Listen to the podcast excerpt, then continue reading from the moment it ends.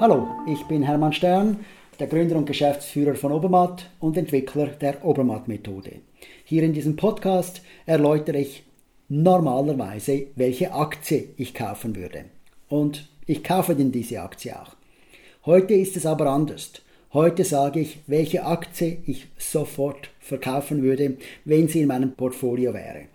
Es handelt sich um das amerikanische Hightech-Unternehmen Amazon. Ja, Sie haben richtig gehört, ich würde Amazon-Aktien verkaufen und da sowohl Amazon in den letzten Monaten, Jahren extrem erfolgreich war. Warum würde ich das tun? Ich denke, das Unternehmen ist viel zu hoch bewertet und nicht nur das, es hat echte Probleme mit dem Geschäftsmodell. Für das ein kleiner Ausflug. Denken Sie an den Dorfplatz oder auch in der Stadt der Platz, wo man sich trifft. Der Dorfplatz in der Regel ist, wo man Konzerte durchführt, politische Ansprache hält und ganz wichtig, Dinge kauft und verkauft. Jede Woche treffen sich die Anbieter und natürlich auch die Käufer auf dem öffentlichen Marktplatz und verkaufen sich gegenseitig, was sie gerade brauchen. Es ist ein Platz der öffentlichen Begegnung und deshalb in Europa, aber auch in vielen anderen Ländern meistens öffentlich. Und Amazon ist diesem Dorfplatz sehr, sehr ähnlich. Denn auf Amazon wird auch gekauft und verkauft. Amazon ist sogar eine systemkritische Institution. Denn anders als beim Dorfplatz gibt es auf der ganzen Welt nur ein Amazon und die nächste Möglichkeit, Dinge zu kaufen und verkaufen, ist um ein Faktor kleiner als Amazon selbst. Das heißt, man kann nicht einfach ins nächste Dorf gehen und auf einem anderen Markt andere Dinge kaufen und verkaufen, sondern man ist wirklich gezwungen, diesen Marktplatz zu nutzen. Und das ist meines Erachtens ein echtes Problem. Denn Amazon ist systemkritisch. Dadurch, dass sie so viel größer sind als alle anderen, sind sie nicht einfach ein klassischer Wettbewerber wie zum Beispiel der Shopping Mall außerhalb der Stadt, wo man hinfahren kann, der auch in Konkurrenz steht zu anderen Shopping Malls, sondern Amazon ist tatsächlich eine Plattform. Und da fragt man sich, wie es möglich ist, dass eine systemkritische Plattform, wo Milliarden Umsätze gemacht werden, in privater Hand sein kann. Das ist nämlich bei systemkritischen Sachen praktisch nie der Fall. Denken Sie an die Polizei, denken Sie an die Armee, das ist eindeutig unter Aufsicht des Volkes über die Politik. Aber auch wenn es um Wasser geht, Elektrizität, Telekommunikationsnetzwerke, dann wird ganz, ganz stark reguliert und selbst wenn man dort private Spieler zulässt, stehen die immer miteinander in Konkurrenz.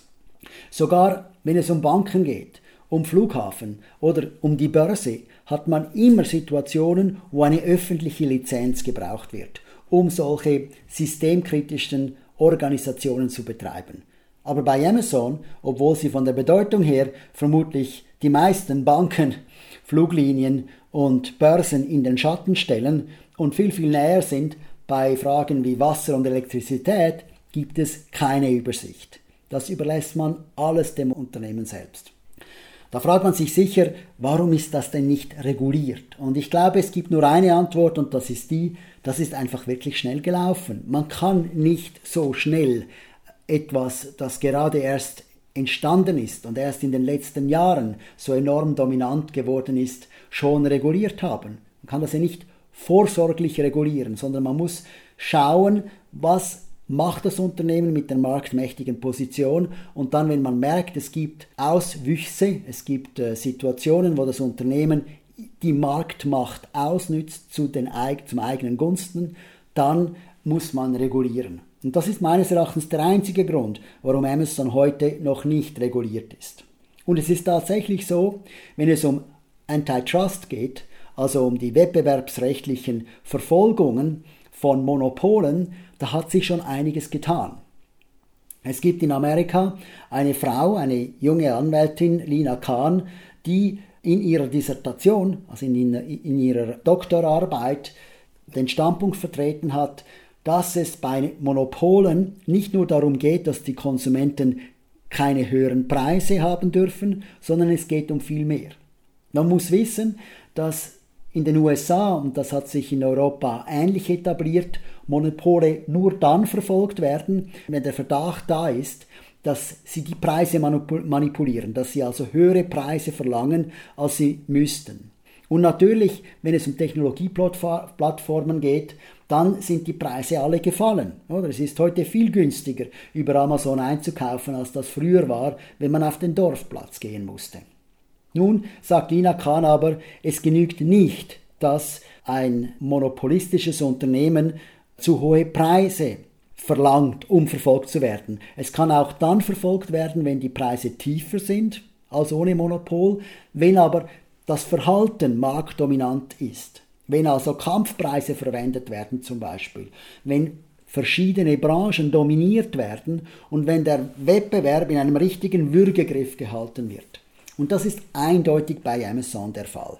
Amazon, dem Unternehmen gehört einerseits die gesamte Infrastruktur, wo Unternehmen ihre Dinge kaufen und verkaufen, aber gleichzeitig bieten sie auch ihre eigenen Produkte an immer daneben. Und das kann nicht sein. Es kann nicht sein, dass das Unternehmen, das die Infrastruktur zur Verfügung steht, auch gleichzeitig im Wettbewerb ist mit den Benutzern dieser Infrastruktur. Das schadet schlussendlich dem Konsumenten, auch wenn er das, sofort, wenn er das nicht sofort merkt. Denn der Wettbewerb macht ja nicht nur tiefere Preise, sondern er erhöht auch die Auswahl. Er fördert die Innovation. Und Erst der Wettbewerb stellt sicher, dass man dann auch wirklich ein gutes Produkt zu einem attraktiven Preis erhält. Bei Amazon ist es sehr offensichtlich, dass die, gerade die Innovation zu wünschen übrig lässt. Denken Sie nur an das wirklich hässliche Interface, das bereits seit 10, wenn nicht 15 Jahren immer noch das gleiche ist, mehr oder weniger. Da gibt es keinen Wettbewerb. Warum soll man das anpassen? Das ist ein guter Indikator, dass dort eigentlich von diesem Infrastrukturunternehmen kein richtiger Innovationsdruck zu spüren ist. An der Pandemie übrigens hat man es noch viel, viel deutlicher gesehen. Als der Lockdown begann, hat Amazon entschieden, nur noch die eigenen Produkte zu äh, shippen. Sie haben das begründet damit, dass sie gesagt haben, die eigenen Produkte, die sie dort priorisieren wollten, sind sehr viel wichtiger als die Produkte der anderen Konkurrenten. Aber natürlich hat das ihnen auch sehr gedient, dass sie auf diese Art und Weise äh, bei dem, dem aufkommenden Boom von Online-Bestellungen in der Lage waren, die eigenen Produkte zu bevorzugen und diejenigen von der Konkurrent diese Aufträge erst dann abzuwickeln, wenn wieder Kapazitäten vorhanden sind. Also wenn man das alles zusammenschaut, ich bin der Meinung, ein Unternehmen wie Amazon verträgt sich nicht mit einer freiheitlichen Gesellschaft und mit einer Demokratie, denn es ist marktbeherrschend auf die schlimmste Art und Weise und schränkt uns in unseren Möglichkeiten und in, dem, in der Möglichkeit auch Produkte zu anzubieten und zu kaufen enorm ein. Nicht nur das, es ist auch politisch gefährlich. Das Unternehmen hat einen unheimlichen äh, Machtgewinn realisieren können. Heute ist Amazon eindeutig ein Player in Washington und stellt sicher, dass die Politiker nach der Pfeife von Amazon tanzen. Und das ist höchst problematisch. Also wenn Wirtschaftsmacht entsteht, dass sich in die Politik zu stark einmischt, dann besteht eine große Gefahr, dass das ganze Land darunter leidet. Denken Sie nur an den Curse of Oil, oder? Es gibt den, der Fluch des Öls und das, das war mal ein, ein, eine berühmte Aussage, die gezeigt hat, dass Länder mit Ölvorkommen in der Regel sehr, sehr viel schlechter dastehen als Länder ohne Ölvorkommen. Und das lag schlicht und einfach nur deshalb äh, daran, dass ein paar wenige von dem Öl profitieren konnten und dann in der Lage waren, den Rest des äh, Landes zu unterdrücken. Also dieser Fluch des Öls könnte durchaus auch ein Fluch der Technologie werden für Amerika, dass also die Technologieunternehmen einen so starken politischen Einfluss enthalten, dass sie Amerika schlicht und einfach unterdrücken.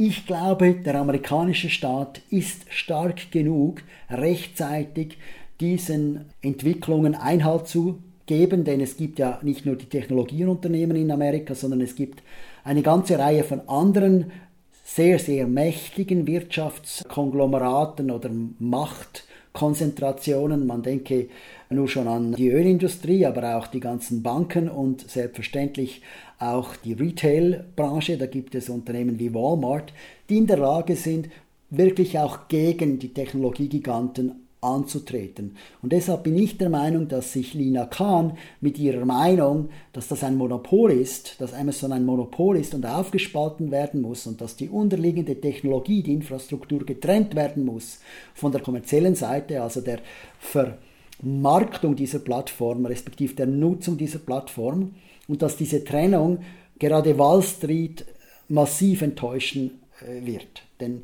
Wall Street, respektive die Finanzmärkte, sind heute der Meinung, dass Amazon ein äh, Monopol bleiben wird und dass diese Monopolgewinne dem Aktionär zufließen werden. Und ich glaube, das ist Träumerei. Ich würde Amazon sofort verkaufen und das Einzige, was ich hier noch sagen möchte, ist, ich würde es nicht leer verkaufen, denn das ist mir eindeutig zu gefährlich. Ich habe Amazon nicht in meinem Portfolio, deshalb verkaufe ich es auch nicht. Aber wenn Sie Amazon im Portfolio haben und einen Rat von mir möchten, ich würde es verkaufen. Das ist meine Entscheidung. Ich wünsche viel Erfolg mit Ihrer Entscheidung.